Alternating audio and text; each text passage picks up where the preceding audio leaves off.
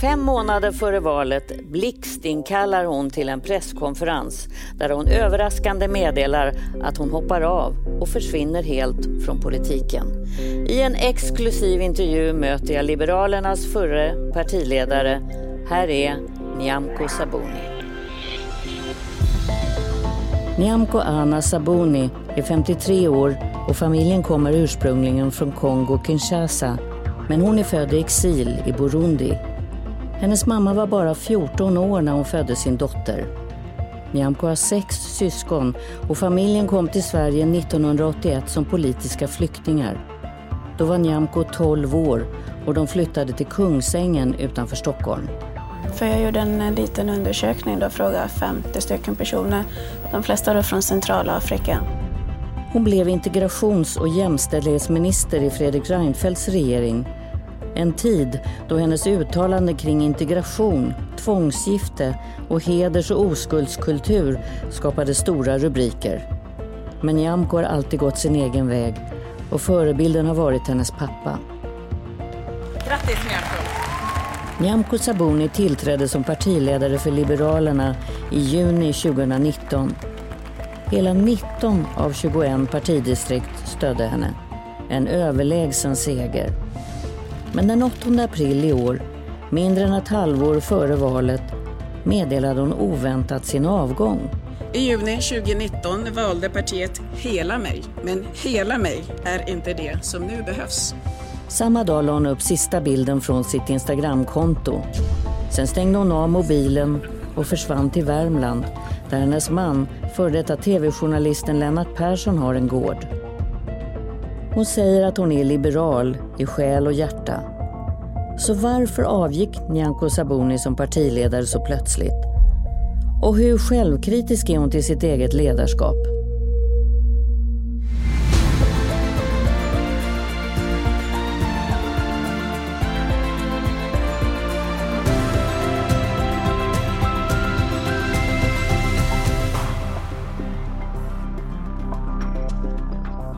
Välkommen hit, Nyamko Sabuni. Tack. Vad är den största missuppfattningen om dig? Jag tror att jag upplevs som eh, hård. Eh, jag är ju väldigt beslutsför person.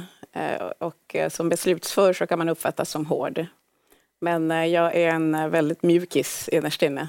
Så att... Eh, Så det är den missuppfattningen. De som lär känna mig ser att det finns. Det är en helt annan Nyamko de lär känna än den som bilderna utåt visar. Men du, har det varit ett problem för dig att uppfattas som hård när du egentligen är, som du säger, beslutsför?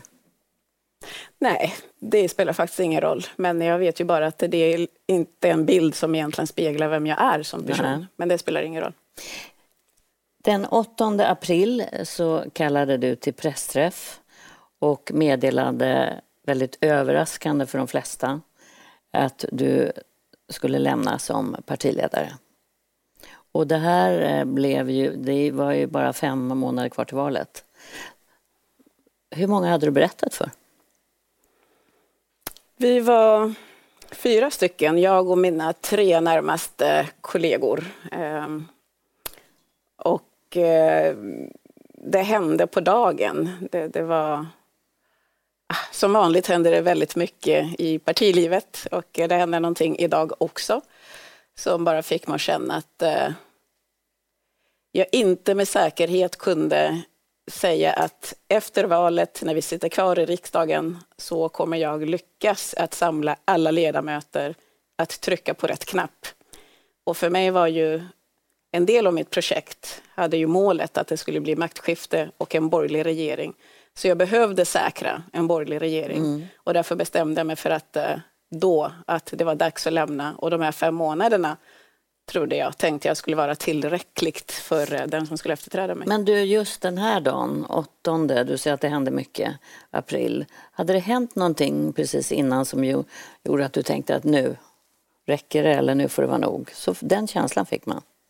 Nej, det hände ju saker hela tiden under hela mitt partiledarskap, de där tre åren. Så att det var absolut ingenting extraordinärt som hade hänt sista dagarna där. Utan det, det var Det lilla som hände den dagen, ett samtal jag hade med min partisekreterare som egentligen inte betyder så jättemycket i det stora hela, fick mig ändå reflektera. Och eh, tankar som jag hade burit på mm. ett tag. Eh, helt plötsligt så landade det och jag kände att eh, jag kommer inte kunna lyckas samla en riksdagsgrupp. När jag tittar på våra listorna, hur de såg ut, vilka det är som kommer in i, i, i riksdagen, så kände jag att eh, det är inte säkert att jag kommer kunna samla hela gruppen till att trycka på rätt knapp så att vi får ett maktskifte. Och därför behövde jag lämna till förmån för någon som jag visste kunde åstadkomma det. Du sa bland annat då, jag är den jag är med styrkor och med brister. I juni tjugonitton valde partiet hela mig, men hela mig är inte det nu som behövs. Och så säger du också att hela mig och diskussionen om hela mig skymmer det allra viktigaste. Och sen var det inget tillfälle att ställa några frågor, för sen gick du. Mm. Va, vad menar du med det där att du skymde det viktigaste? Jag... Eh... Hela min politiska gärning och karriär, om man nu vill kalla det så, i Liberalerna har präglats av att jag alltid är i clinch med mitt förbund, Stockholm. När jag jobbade med integrationsfrågor så var det inte uppskattat på den tiden, i början på tjugohundratalet. Men jag vann den kampen i partiet för att jag hade också en ledning under Lars Leijonborg som förstod att de här frågorna var viktiga. När jag introducerade eh, politik mot hedersförtrycket så var det också i clinch. Men också den kampen har jag vunnit. Idag är det vårt parti som säger till andra partier, varför ser ni inte, varför gör ni inte mer? Eh, jag blev vald som partiledare mot deras vilja. Jag fick tillbaka Liberalerna till borgerligheten mot deras vilja. Och vi sitter nu i en borgerlig regering som jag då inte räknade med att de skulle vilja ha. Eh, under de här förutsättningarna som nu gäller. Så att, eh, det har alltid varit så. Och, och jag insåg att de sista månaderna eh, att eh, min person verkade störa mina kollegor eh, och, och, och det skymde då sikten för det viktiga målet. För det har ju varit den här Stockholmsgruppen som har varit eh, mot dig, som du beskriver, i många frågor. Var det, det finns ju de jag har pratat med som säger att du borde ha sett till att du, de var med dig. Att du skulle knytit dem närmare dig. Eh, man ska mm. hålla fienden närmast kroppen. Ja. Så är det. det, det de kommentarerna har jag hört. Mm. Och, och då är det människor som inte förstår vad jag gjort och försökt göra för att få dem närmare mig. Men i det här fallet med mitt förbund så är det att närmare dem kommer man bara om man tycker som dem. Men jag blev ju vald med mandatet att få tillbaka partiet till borgerligheten. Och jag var tydlig också med att ska det bli en borgerlig regering, då måste vi vara redo att prata med alla partier, mm. inklusive Sverigedemokraterna. Konflikten att prata med S D eller inte prata med S D, samverka med S D eller inte samverka med S D. Ja, det fanns ju ingen mellanväg att gå. Det är väldigt digitalt, antingen Innan eller. Vi går in på den här politiska frågan som ju fortfarande ligger som delar partiet på många sätt. Så ska jag prata om dig som person, för det är ju ändå så att det är tufft och utsatt att vara partiledare. Det har man ju fått se och förstått. Kan man inte lita på människor i ert parti? Kan man inte lita på... Jag vet att du bland annat bad om ursäkt. Det gjorde du flera gånger när du gjorde fel. Eller du Nej, gick... det gjorde jag en gång. Nej, okej. Okay. Du får berätta hur det var då.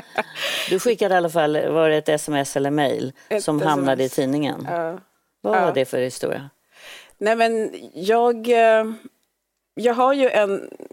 Mitt sätt att prata är resonerande. Mm. Eh, och jag vet att när, när, när man resonerar i dagens medielandskap och politik så finns det alltid möjligheter att plocka ut saker ur sitt sammanhang eller vrida till en, en rubrik på det man pratar om. Och enda gången som jag kände verkligen att den här vridningen av vad jag försökte förmedla blev så fel att jag tycker det är relevant att jag ber min partistyrelse om ursäkt för att det mm. blev så fel.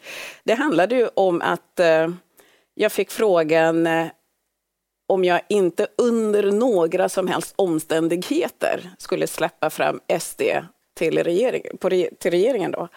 Eh, och mitt svar har jag ju klart för mig. Men jag är partiledare för en organisation. Det är inget, det är inget aktiebolag där jag själv kan bestämma. Och jag tycker inte om ultimativa svar. Så jag sa bara, kommer vi till det? För jag kan inte föreställa mig vilka olika omständigheter som kan uppstå. Det såg ju vi tjugo arton. Då får mitt parti fatta ett beslut. Det var det som var mitt svar. Då får mitt parti fatta ett beslut. Det var inget svar om vilken väg vi skulle ta. Bara det att jag ville visa mitt parti respekt. Mm. Jag tänker inte här säga saker som ni sen kanske inte skulle kunna leverera på. Men det blev ju en rubrik att jag är redo att släppa fram S D till regeringen. Och det tänkte jag, men då blev det fel. Så jag skickade ett sms mm. där jag bad om ursäkt. Och direkt var det någon som läckte smset till, till media. Hur kändes det?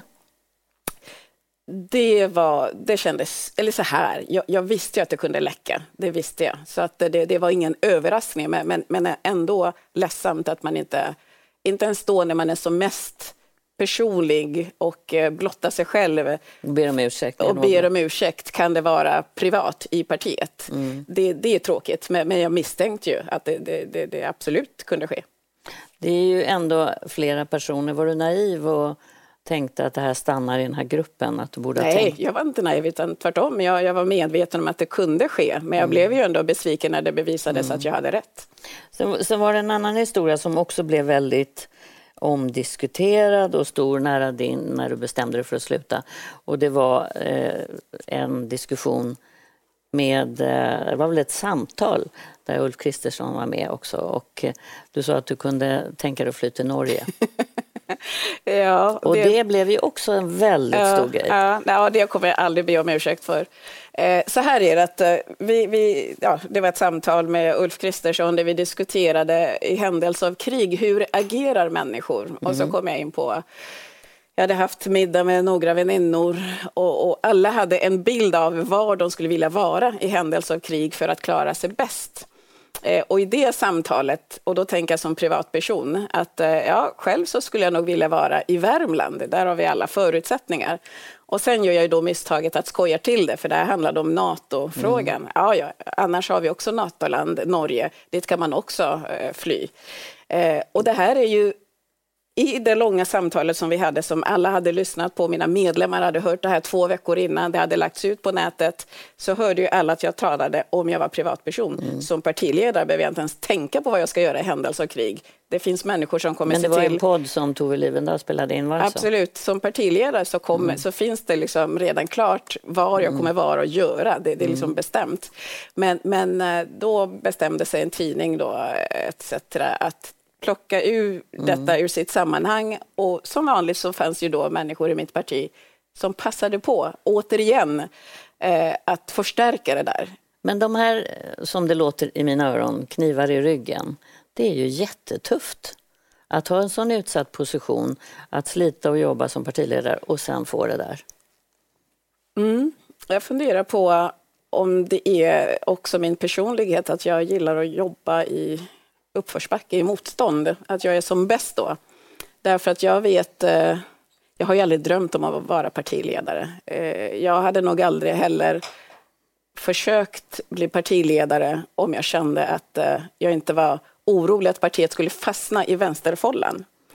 Eh, och sen visste jag, om partiet inte ska fastna där, och jag ser omkring mig partiet, vem kommer ha förmågan att våga att utmana den här eliten i Stockholm som har sett till att partiet har hamnat där.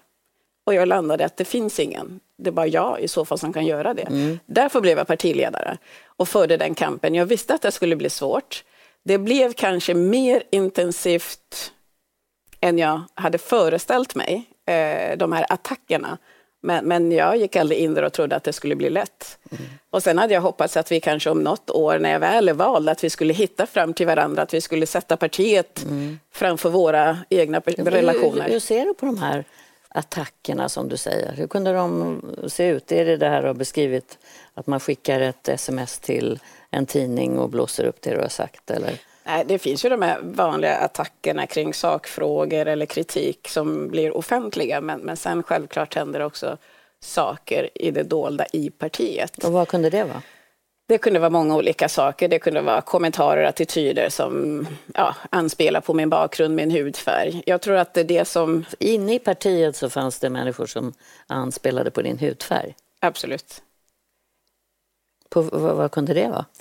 Jag kommer inte upprepa saker som har sagts Nej. eller skrivits. Och jag tror till och med att jag är, är den som har nåtts av minst sådana grejer. Det är många människor runt omkring mig som har nåtts av mer. Och som har tagit, om dig? Om mig. Och som har tagit illa vid sig av det.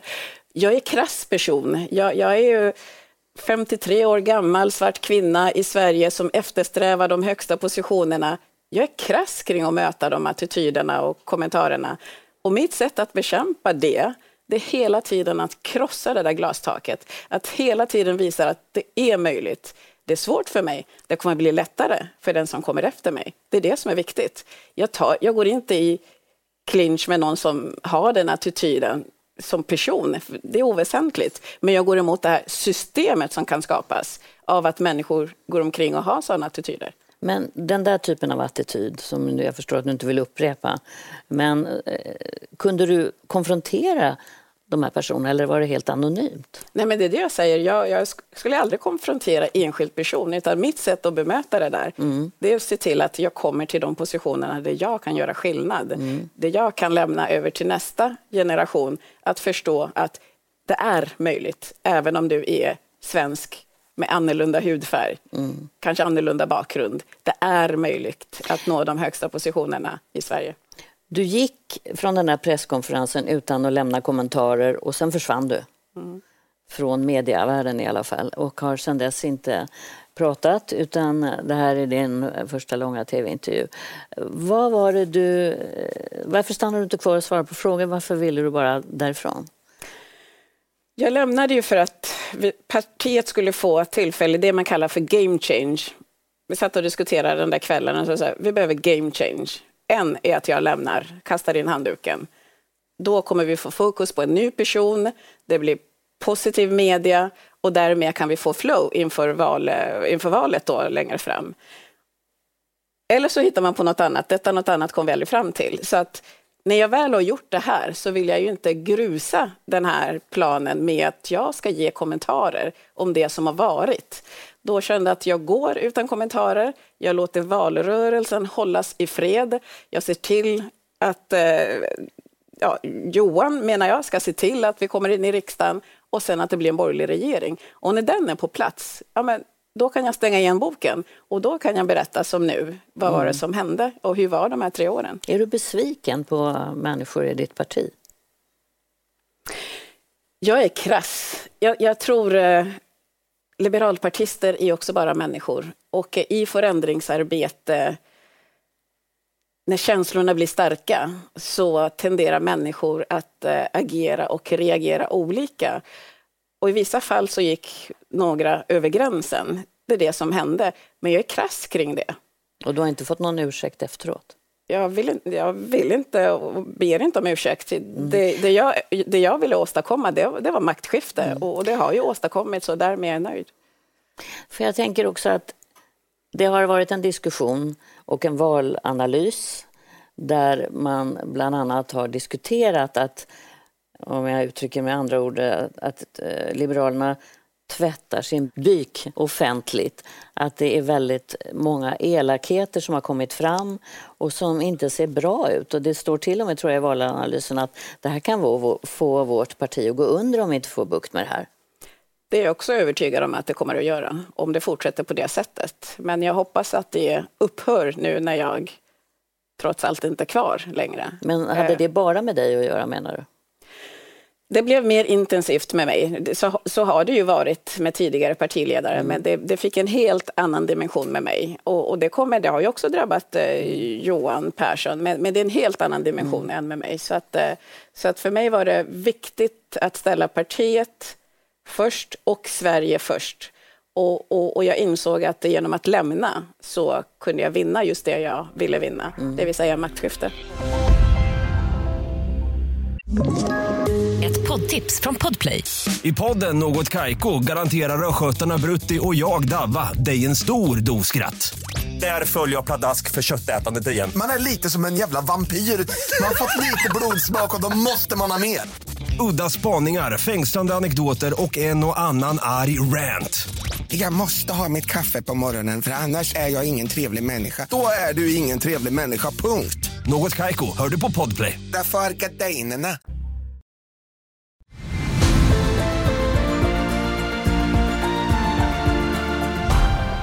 Hur kändes det då när siffrorna, opinionsmätningarna kom och så bara gick det neråt och neråt och neråt? När du sitter här så verkar det liksom som att saker bara rinner av dig.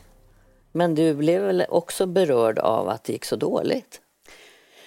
Jag blev det, och jag kände varje gång, det får man ju säga det, att det är inte konstigt att det gick dåligt när vi hela tiden tvättar vår byk i det offentliga. Eh, när jag valdes så gick faktiskt opinionen upp, eh, ungefär som med Johan Pehrson också. Eh, och sen så sjönk det rejält, och varje gång det gick upp någon siffra noll komma fem till, ja, från två komma åtta till tre komma fem, så var ju väldigt många människor omkring glada. Mm. För mig så var det bara en väntan på att nästa attack ska komma.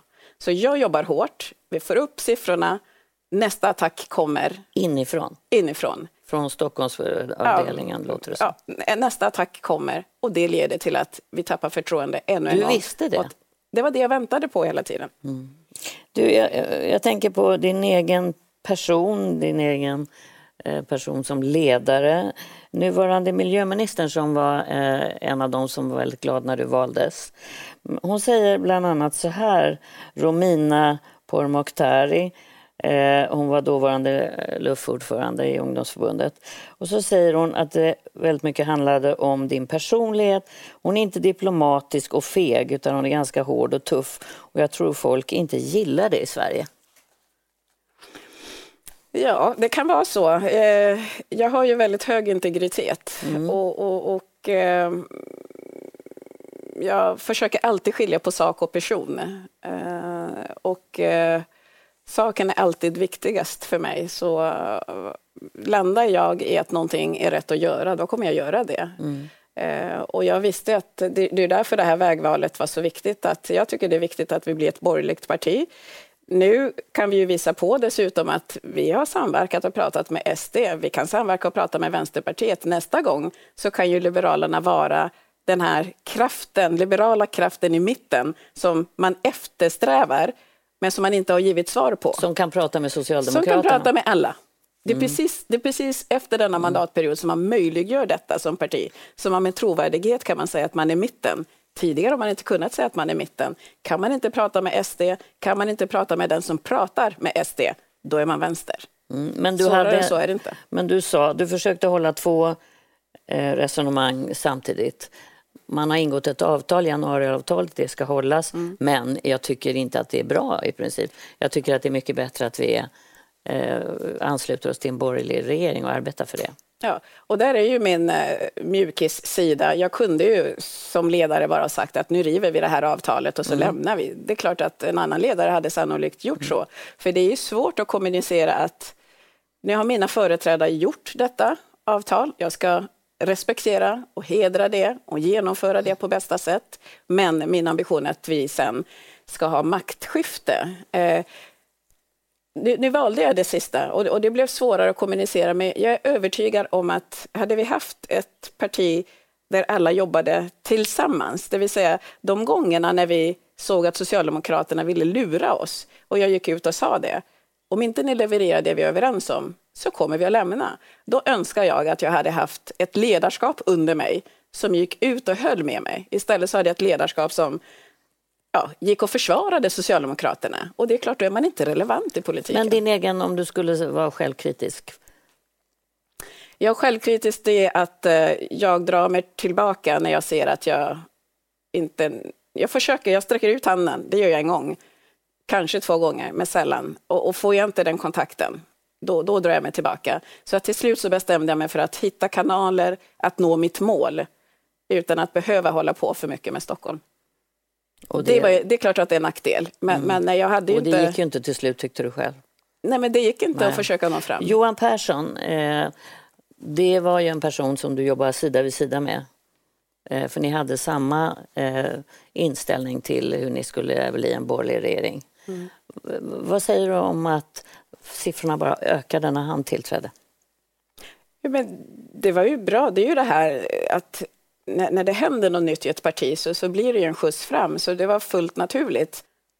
Han är man, han är lång och stor och eh, han är svensk, ursvensk och pratar mycket om korv och sånt där.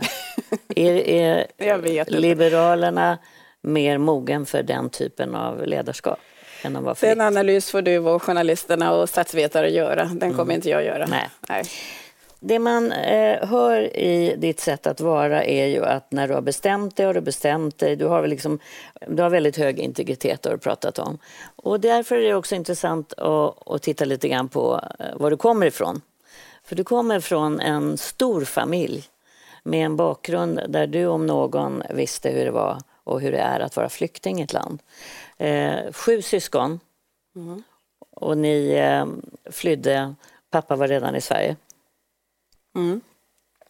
Och kan du beskriva när ni kom hur den där känslan var som så många människor idag eh, går igenom? Du var tolv år gammal och kom till någonting som du inte hade en aning om vad det var. Nej, precis. Min pappa hade ju suttit i fängelset i antal år under min uppväxt eftersom han var då motståndspolitiker och ja, man hittade honom, tog fast honom, slängde honom i fängelset och han lyckades ta sig ut eller befrias ett par gånger. Men sista gången han satt där, då, då var det riktigt illa. Då, då var det ju på väg att han helt enkelt skulle avrättas. Men eh, han lyckades då få hjälp att fly till eh, Tanzania. Och därifrån så småningom när Kongo-regimen hann ikapp honom där, då fanns ju Amnesty International på plats och eh, skulle hjälpa honom då till ett säkert land. Och eh, som fransktalande, vi är från Kongo, min pappa talar franska, jag själv talar inte franska längre, men som fransktalande så önskade han att komma till Frankrike, Belgien eller Quebec i Kanada. Men de länderna hade inte möjlighet att ta emot honom så snabbt som det behövdes. Och då hörde man av sig till Sverige och Sverige sa att han var välkommen på en gång. Mm. Så så landade vi här. Och eh, jag har ju alltid stått nära, väldigt nära min pappa. Så att när vi kom till Sverige som tolvåringen kan man tänka sig att man känner att man lämnar någonting bakom sig. Men så var, det, så var aldrig min känsla. Min känsla var att jag åkte till någonting, någonting positivt, till min pappa. Och så mm. kommer man till eh, det här fantastiska landet. Mm. Och då hade pappa redan förberett och tänkt att ni skulle inte bo i Tensta. Utan ni skulle bo på ett annat ställe där ni eh, skulle... Han hade till och med lånat pengar för en ja, bostadsrätt. Ja, ja. Ni skulle lära er något svenska. Mm. Nej, men han åkte runt. Han landade i, hamnade i Flen men åkte runt i Stockholm och tittade var skulle han bosätta sig. Han hade en kusin sedan många år tillbaka som också var politisk flykting som bodde i Tensta. Så han var ju i de områdena. Men bestämde sig för att där såg han ingen framtid. Så han åkte vidare och hamnade i Kungsängen i Upplandsbro kommun. Och eh, där fastnade han för att här vill jag bo med min familj. Och mm. eh, gick in till socialkontoret. Sa att han hade sett en bostad, en läge, bostadsrätt. Som kostade då femtio tusen kronor om man kunde få låna pengar och köpa den. Och det fick han. Kommunen tänkte utanför boxen. Lät honom skaffa denna bostad. Lät honom ta dit sin familj. Och sen så ville han avsluta sina studier på universitetet i ekonomi som avbröts när han började politiken där nere. Men då sa också kommunen, du har sex barn, det var det han hade då, för mitt yngsta syskon är fött där. Du har sex barn, du måste arbeta och försörja dem. Och de här två bilderna mm. har verkligen varit styrande för mitt sätt mm. att se på integrationen i Sverige, integrationspolitiken. Ge möjligheter och förutsättningar också när man måste titta utanför boxen. Men ställ också krav. Det behövs, annars kommer vi aldrig lyckas. Och kravet var att han skulle försörja sin kravet familj. Kravet jobba och försörja din mm. familj. Men möjligheter fick han genom att få tillgång till en bostad mm. i ett område där, där han sa det här är ert nya land, lär er svenska, plugga, sköt er och se till att lyckas. Mamma var väldigt ung eh, när du föddes. Mm. Hur gammal var din mamma? fjorton. fjorton år. Mm. Och jag vet att jag kollade nämligen in på dina naglar nu. Men de var sådär normallånga. Men ja, du hade väldigt långa naglar. Och då fick du inte vara i köket. Nej, min mamma, jag vet inte, hon tyckte bara det är äckligt med långa naglar. Och då sa hon det, så länge du har långa naglar så är du inte välkommen till mitt kök. Ja. Och alla fattar då hur jag reagerar. Okej, okay, bra, sitter med pappa i vardagsrummet. Mm. Och det var det du egentligen disku- ville. Ja, det var ju det man ville. Så ja. Diskuterar man lite politik och annat. Så att, nej, jag tillbringade inte många timmar i köket på grund av mina naglar. Det var väl en räddning kanske. Din pappa finns inte längre. Hon dog för inte så länge sedan. Mm. Och då skrev du väldigt fint på Facebook. Eh, du får gärna berätta vad du skrev. Men, men det jag tänkte på var hur du tog tag i hans lillfinger. Ja.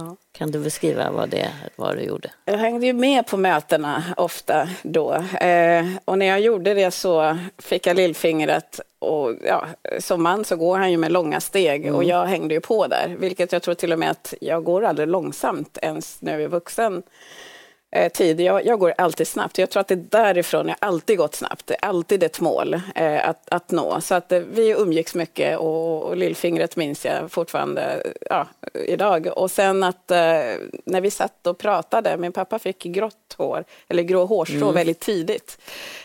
Så då satt jag och plockade grå hårstrå medan vi pratade under mangoträdet. Han var fåfäng.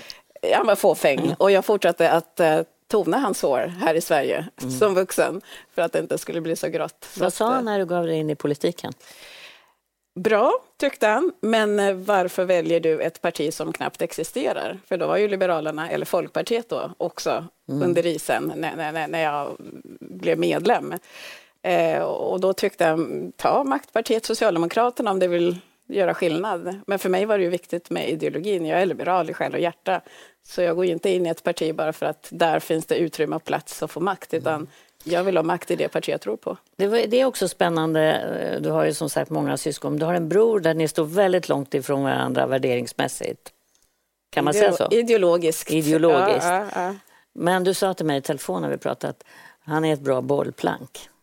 Och skilja sak från person. Ja, det är vi riktigt bra på båda två. Ni är nära varandra men ni diskuterar livligt har jag förstått. Ja.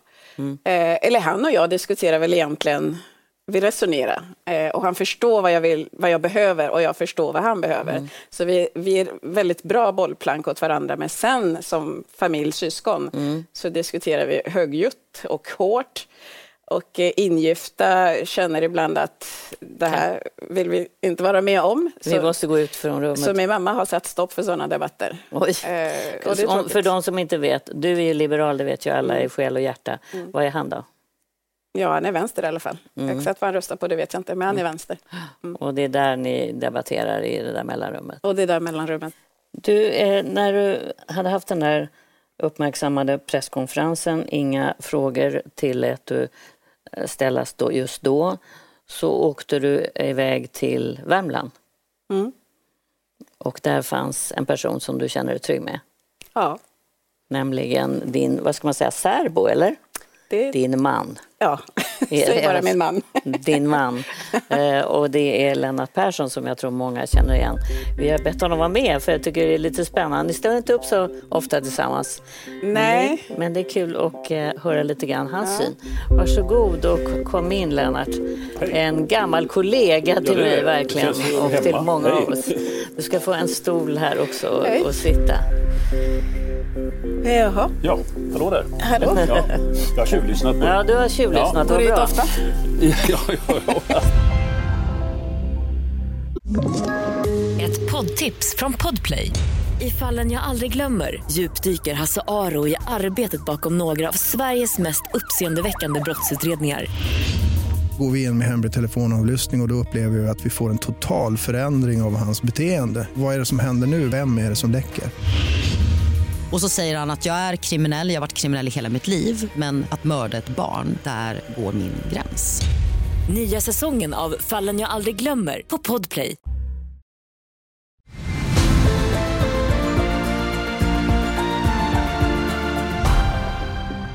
Jaha. Ja, hallå där. Hallå. Ja, jag har tjuvlyssnat på. Ja, du har tjuvlyssnat. Ja. Var det ofta? Ja, ja, ja, du har hört det förut. Va? Jag har hört det förut. Ja, jag har blivit lite tårögd här när Nyamko pratade om sin bakgrund. Och så där. Mm. Ja. Blev du också tårögd när du hörde vad hon har varit med om också som eh, människa i allt det här? Man är inte bara en partiledare. Mm. Jo, jag har ju levt med henne under den här perioden så att jag har ju hört mm. och upplevt det här. Eh, så jag är inte förvånad över det som hon berättar. Mm. Men... Eh, När, när Nyamko blev partiledare, en svart kvinna, och då borde alla feminister och vänstermänniskor borde jubla över att man får en, en sån här kvinna till partiledare. Men det är alldeles tyst. Hon har slagit igenom glastaken och har fått en av de högsta positionerna i, i svensk politik.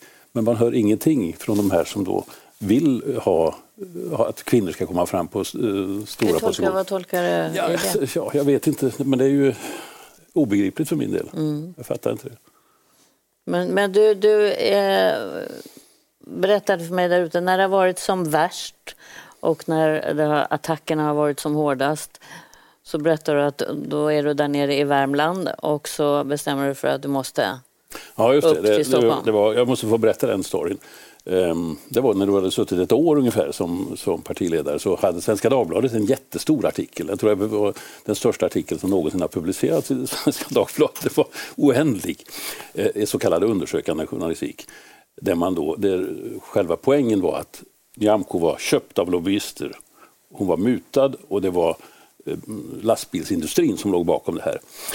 Bilden blev naturligtvis att Nyamko var en mutkolv i stort sett.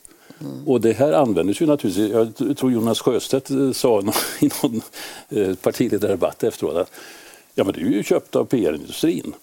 Och på landets ledarsidor, Aftonbladet och D N, de var ju jätteglada att, att, det här, att du blev utpekad på det här viset. Men det fanns som sagt var inga belägg för det som, som stod i artikeln. Och då när jag läste den här så tänkte jag, herregud, hon ligger i fosterställning. Jag var ju hemma i Värmland då. Hon ligger i fosterställning och skriker. Så jag, jag satte mig i bilen och körde direkt hem till Täby. Och när jag sätter nyckeln i, i dörren där så hör jag härlig afrikansk eh, musik. När jag öppnar dörren så doftar det god mat och jag hör glada skratt. Då är Nyamko eh, hade ordnat fest för sina närmaste. Och det där säger väldigt mycket tycker jag om henne som, som person. En fighter. Som inte gräver ner sig. Mm.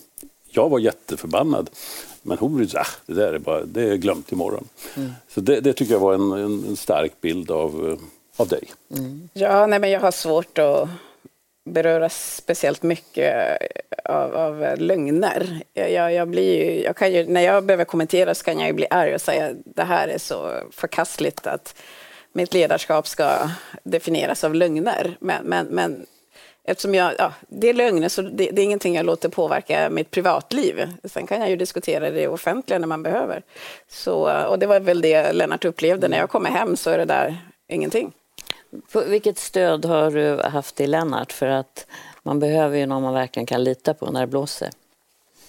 Ja, nej, bra. Mycket bra stöd. För du vet, när, när man går igenom sån där svår period som mina tre år som partiledare ändå var, så man tänker mycket och man tyngs, eh, man blir liksom väldigt tung i sinnet ibland. Mm. Och, och det kunde ju Lennart se. Och, och då är han ju väldigt snabb och bra på att lätta upp stämningen, dra upp mig och, ja, och, och bli lite mer normal. Mm. Det var mycket. Alltså det, det låter, när ni pratar om det här så låter det som ett elände i tre år. Det var det ju inte. Nej, nej, det var ni, ni hade ju jätteroligt. Jag har aldrig hört så många glada skratt och dråpliga mm. historier och ja. galghumor liksom, som mm. också... också. Mm. Mitt i allt här. Vad, vad får du för tankar? Du är en gammal räv när det gäller journalistik. Du har varit med väldigt länge.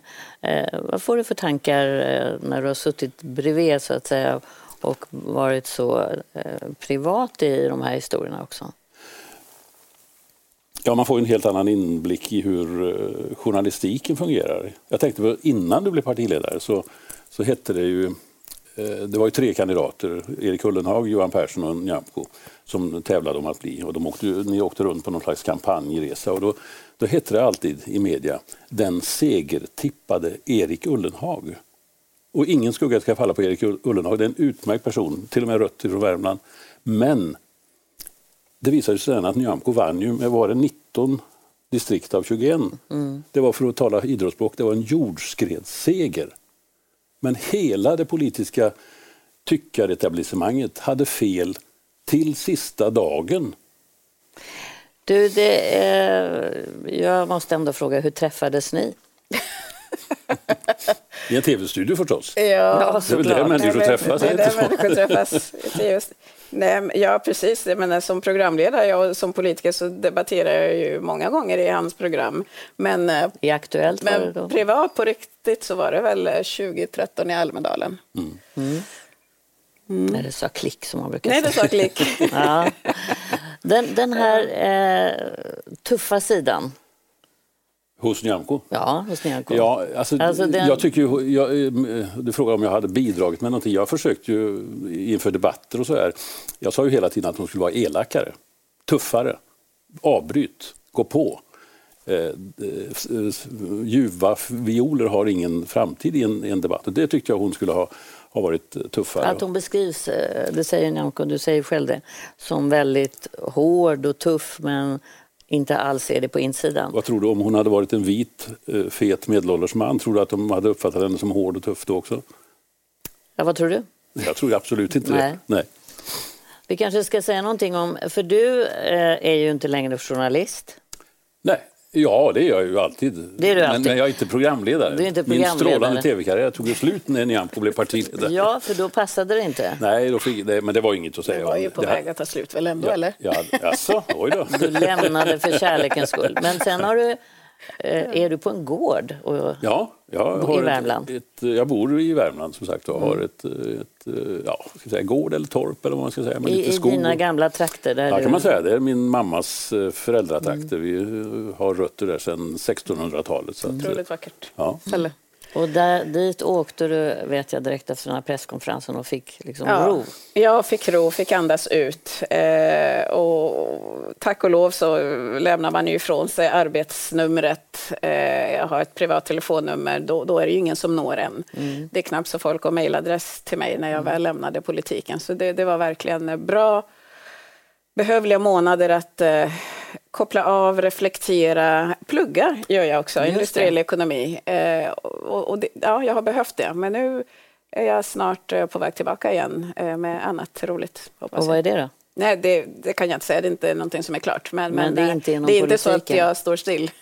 Nej, och det är inte inom politiken? Nej, nej, nej, nej. Det, här, det här är mitt sätt att stänga igen den politiska boken. Mm. Mm. Är det tråkigt att Nyamko gör det? Stänger igen den politiska ja, när hon boken? Hon ringde mig och berättade att hon skulle avgå så sa jag bara nej. Gör det inte. Nu har du bara upploppet kvar. Mm. Eh, men så här, jag, för, jag förstår ju, vi hade ju resonerat om det här under mm. ja, ett år i alla fall. Och Nyamko sa att eh, partiet är större än mig, sa hon. Vilket jag tyckte var väldigt storsint att säga med tanke på hur partiet har behandlat henne. Mm. Eh, men du gjorde säkert rätt. Det, det jo, jo. Nej, men jag tror det är en sak att eh, kämpa för beslut som hela partiet fattar. Där kan jag hitta vägar för att få fram beslutet. Men, men att hantera en riksdagsgrupp eh, där varje mandat är betydelsefullt för resultatet som man vill nå. Eh, det kände jag att det är inte säkert att jag kommer klara av.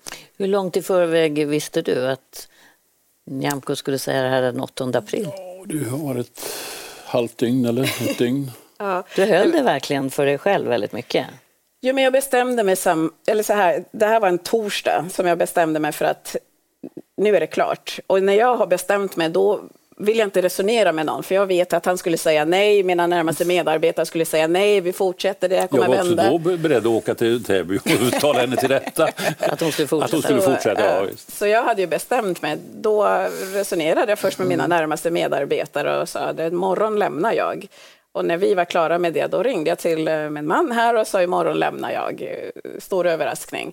Och sen efter jag ringt honom, då ringde jag valberedningens mm. ordförande och sa det, åk ner till Stockholm, imorgon lämnar jag. Då är det här midnatt. Mm. Så att, men det, det kändes så rätt och jag vill inte dra ut på det. Och jag är oerhört glad att jag ändå skulle lämna och... Det kom inte ut förrän jag, minuten innan jag håller presskonferens. Mm. För det var ju ändå ett bevis på att det fanns människor närmast mig som jag kunde lita på. Mm. För det är en stor besvikelse om man inte kan lita på någon. Om allt man säger kommer ut på ett eller annat sätt. Här hade jag ändå tre personer som jag kunde lita på. Och vi höll det tätt. Mm. Hur reagerade du när du fick det här beskedet? Sådär? Ja, jag blev ju... Ja, jag, min första reaktion var nej, stanna kvar. Mm. Eh, men jag, jag har ju sett Nyamko under... Mm. Ja, ni talar om opinionsundersökningar och så här förut. Det är klart att det... Jag var ju den första som sa, nu har det stigit med mm. noll komma tre procent. Mm. Och då var Nyamko, ah, det, det kommer en ny om en månad mm. och då vet vi. En, en fråga bara, det, det är inte bara Lennart, du har två söner, tvillingsöner. Mm. Hur, att se sin mamma hudflängas ibland och vara på rubri, i rubriker som man inte tycker om. Hur har de tagit det?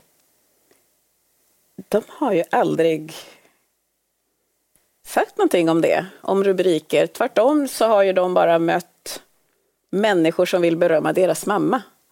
Eh, hon är så duktig, hon är skicklig, hon är så kompetent, hon är så snygg. Och det blir de ju stolta över. Så att de har inte, nej jag har inte sett dem ledsna någon gång. Eh, och när du inte slutade, vad sa de då? Ja, de sa väl ingenting då heller. De är lite som jag, det är bara krasst.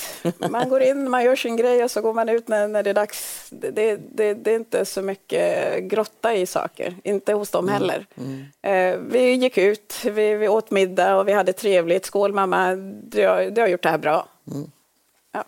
De vill se hör dig som mamma så de har något att brås på. Kanske. Mm. Och ni tack båda två för att ni kom. Tack så mycket. Och eh, det blir spännande att se vad du kommer göra. För det blir inte politik utan något helt annat. Ja, mm, vi får se. Tack. Tack.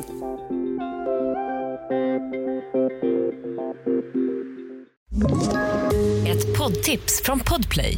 I Fallen jag aldrig glömmer djupdyker Hasse Aro i arbetet bakom några av Sveriges mest uppseendeväckande brottsutredningar. Går vi in med hemlig telefonavlyssning och, och då upplever vi att vi får en total förändring av hans beteende. Vad är det som händer nu? Vem är det som läcker? Och så säger han att jag är kriminell, jag har varit kriminell i hela mitt liv. Men att mörda ett barn, där går min gräns. Nya säsongen av Fallen jag aldrig glömmer på Podplay.